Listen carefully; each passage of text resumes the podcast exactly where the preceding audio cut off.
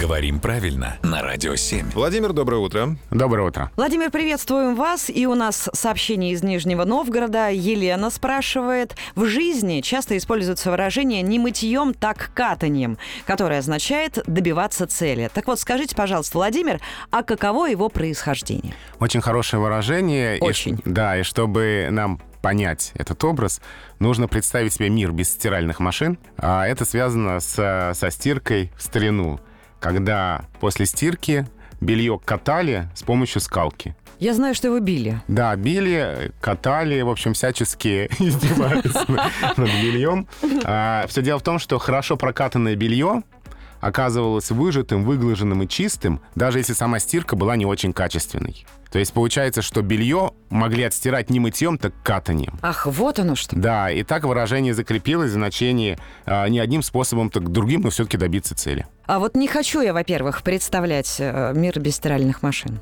Хотя поговорка вот эта, она очень хорошая. Ты не любишь кататься? Я люблю не саночки любишь возить.